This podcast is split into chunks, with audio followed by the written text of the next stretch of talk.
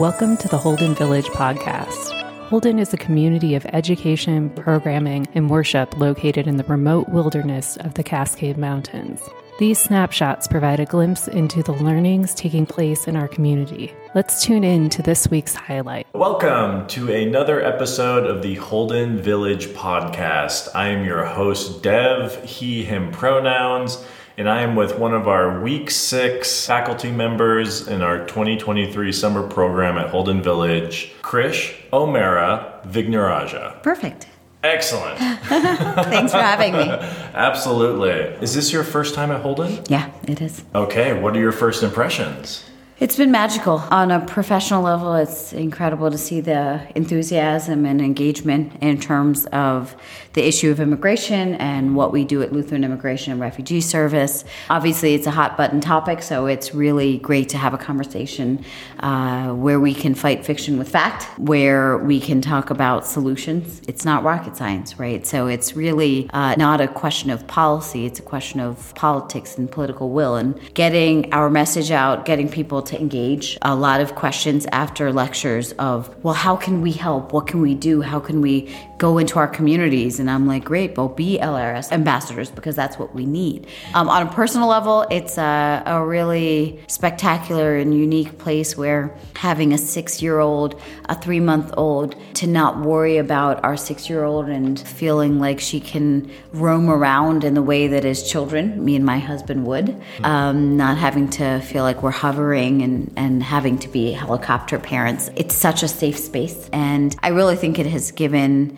life to that African proverb, it takes a village to raise a child. It's just amazing how many people have offered to hold the baby as we're grabbing food or take our daughter to the playground as we're, um, you know, coming back from a, a lecture. It's been a really wonderful week. Would you ever consider living in an intentional community like this, or have you in the past? In terms of kind of looking to the future, I, I can dream about uh, one day.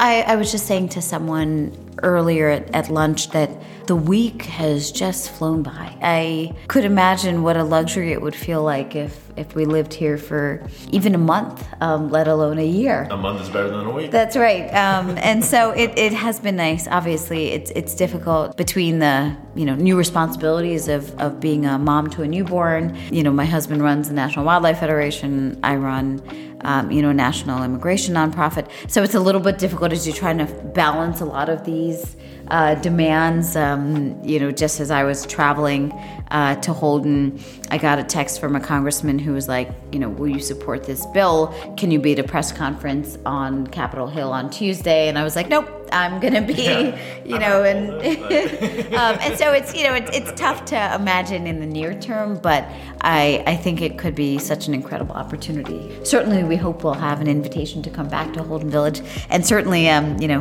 uh, figure out whether we can swing it for a week or two. Absolutely. Well, you've definitely packed fireside with uh, your plenaries, and so that's uh, yeah, you're definitely drawing a lot of really great enthusiasm in the village, and, and people are are loving what you're bringing to the table. Speaking of which, how would you like to articulate what you are sharing with the village this week? I come at the issue of immigration as someone who never worked exclusively on immigration before I took this role at LIRS. And so I always try to draw connections between the work we do and really every aspect of our lives, whether it's the role that immigration has played in faith communities, um, how so many are drawn to this mission of welcoming the stranger because it's a part of their practice of their faith whether it's drawing connections between immigration and our US economy. Inflation's obviously a hot topic that we're talking about every day and and my point during a lecture that I had focused on that issue was well, inflation is in large part driven by the lack of immigration that we've seen. But I also have tried to draw connections between the immigration crisis and the climate crisis. We know that the clients that we serve today, at least a third of them, are driven by some sudden or slow onset climate disaster. And that's only going to get worse. When we think about the traditional reasons for protection, they are going to be dwarfed by people having to flee their homes because of wildfires and droughts and floods and, and hurricanes and tornadoes and you know their island becoming uninhabitable because of sea level rise. And that is not an impending crisis that we have two decades to prepare for. It's happening today and it's going to get worse tomorrow. And then uh, we've talked a lot about the humanitarian pathways. Obviously, the invasion of Ukraine has made this a front and center issue, and the U.S. has to lead. We've always been a global humanitarian leader, and when we lead, people follow. Um, and this is where, more than ever before, our country has to show the leadership because we are passing some really grim milestones. Um, and so, this lecture has been about highlighting the scale of the problems, but I never want to talk about a problem without talking about solutions. And so every lecture's been about here's, you know, the scope of the problem that we're facing, but don't get overwhelmed because we can do this, but we've got to do this together. We've got to do it now. Eden is calling. I'm curious what that means to you and how you've been able to ponder that theme this week.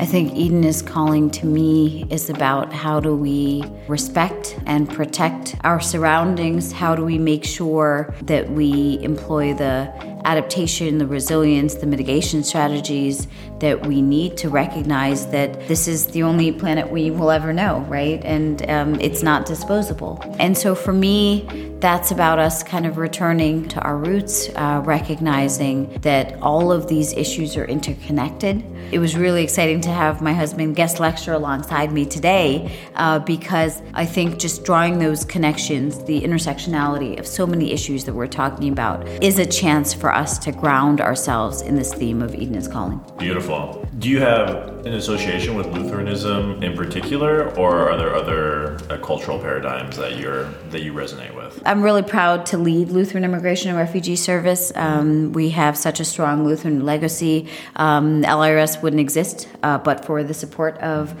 Lutheran congregations and councils who undertook this work, uh, beginning, um, you know, before 1939, but launched the organization then. I myself am Hindu. I feel like it's the nature of immigration work in the U.S. that it is faith-based, um, yeah. but that is kind of broader than just our Lutheran roots. Um, we obviously work with so many incredible Lutheran social service organizations, but we also work with Islamic entities and Jewish entities, and uh, you know a number of other um, community-based organizations, some of which are not driven to this work by faith at all. But I think it is funny that uh, you know I'm a Hindu married to a Catholic who leads a Lutheran organization. I think that's um, because I think that is. Uh, you know, I, I, think that's America. Yeah, um, and I think that's the strength of our country.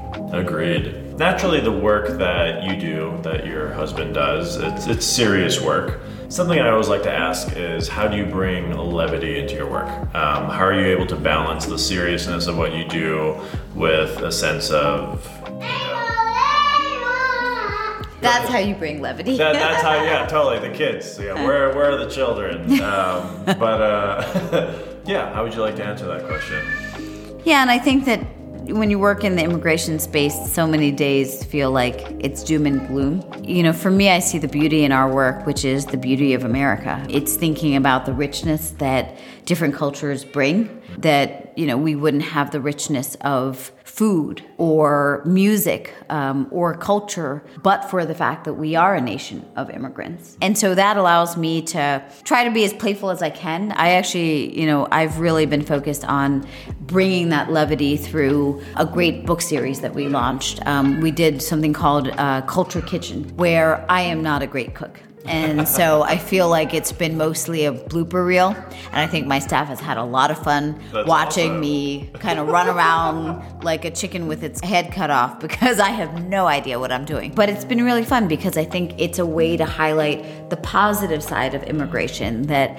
you know, we don't want to buy into the fear mongering and, you know, so many of these negative false narratives. Right. Um, so I really try to highlight the positivity of immigration and what it has meant for our communities and culture. On the topic of cooking, what is your favorite cuisine? Oh, um, I love sushi. Oh, uh, well, but it is delicious, right? but it's funny because, um, you know, so as I mentioned, I have a three month old now. And while I was pregnant with her, I, you know, the cravings that I had were actually for um, Indian food. Okay. I, I like the spiciness. Um, Uh, beautiful. uh, it, it never translates because this was true even for my older daughter. And when I ask her to try something that's, you know, has, has a little bit of a kick to it, she's always like, oh my gosh, this is so hot, mom. And I'm like, I can barely register the spice. Right. And she's like, well, this is because, like, you're not me and you don't know uh, what it is to be me. And I'm like, oh my gosh, and you're only six. Um, but yeah, that's a. But I will tell you that the um, reputation of food at Holden precedes it because I heard from a few of my staff who had, you know, the lucky opportunity to visit um, that the food is great and it's been phenomenal. Aw, well, there you hear it, kitchen staff of Holden. Shout out to you. Um, and yeah, food is such a beautiful just way of bringing people together. How would you like to see your work evolve? I mean, look, I'd, I'd love to put myself out of business in the sense of not having to fight every day, um, Sure. to feel like, you know, we need to fight the good fight to remain a welcoming nation. And it's tough because I feel like it has never been as divisive an issue as it feels like today. But then you take a step back and you realize that so many immigrant communities have experienced xenophobia and Yeah. anti-immigration sentiment, right? And uh, whether it was the Irish or the the Italians, and you realize that well, you know, decades ago. They would have been ostracized as anti-American, you know, and an immigrant who doesn't belong in our country. So, Right.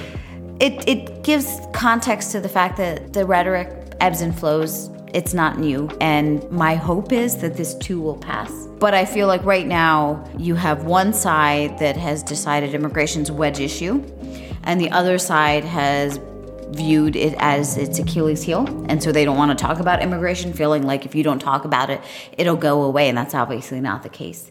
Um, and so my hope in the future is that you know, I, I won't sometimes feel as isolated as I do. Um, sometimes I feel like I'm that lone voice out there. And I also hope that, uh, you know, anytime I get a chance to go on like Glenn Beck or to go into a really conservative part of a of a red state where sometimes my staff will say, "Well, that's going to the lion's den," and I'm like, "No, this is exactly what we need to do because kind of being in the echo chamber, it's great to have a pep rally and to feel like you're talking to you know you're preaching to the choir, but that's not going to make progress if we all kind of crouch in our own corners. We've got to get out there. We've got to have these hard conversations. And and that's what i welcome. Um, and that's kind of where I, I hope we go that we have these hard conversations. We realize that there's more that unites us than divides us.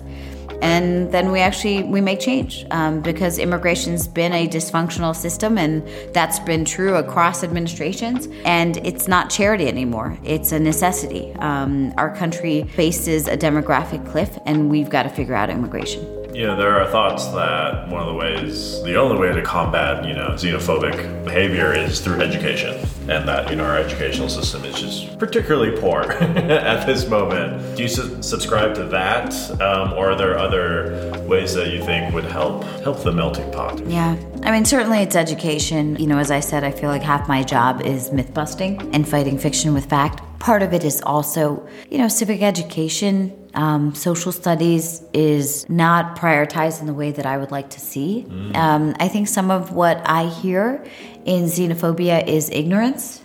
Because sometimes people will say, well, wh- you know, why would a parent send a child on a thousand mile journey alone? And well, the answer is because that parent feels like they have no other choice, that it is better to risk the unknown than to face the known. And I think that's really worrisome. And I think it's um, that people don't get that, right? They don't get the circumstances of what families are experiencing right now um, and how much crisis is enveloping uh, the globe, but in particular our hemisphere. But I also think part of it is, as you said, storytelling. Um, you know, I threw out a lot of facts and figures during my lecture, but I also want to intersperse that with the storytelling, um, the personal narratives, uh, the anecdotes of of a family um, or a mom or a dad, because I know that that's how we foster empathy. Make sure that people appreciate and recognize the humanity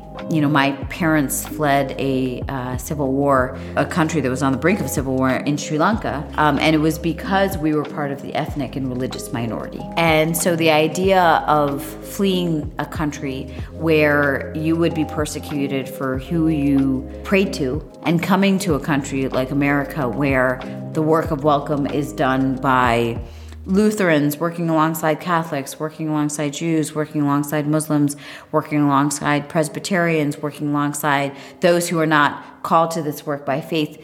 It's pretty incredible. And to me, that's kind of how America has always um, conducted this work of welcome. Um, and so I think in that way, being Hindu, coming from a country where uh, you could be killed for that reason, um, has made me appreciate uh, why this work is so critical. Thanks for joining us. Be sure to view the links in the description for more information or visit our website to find out more about the village. We hope you will make a pilgrimage to Holden. Blessings and peace to you.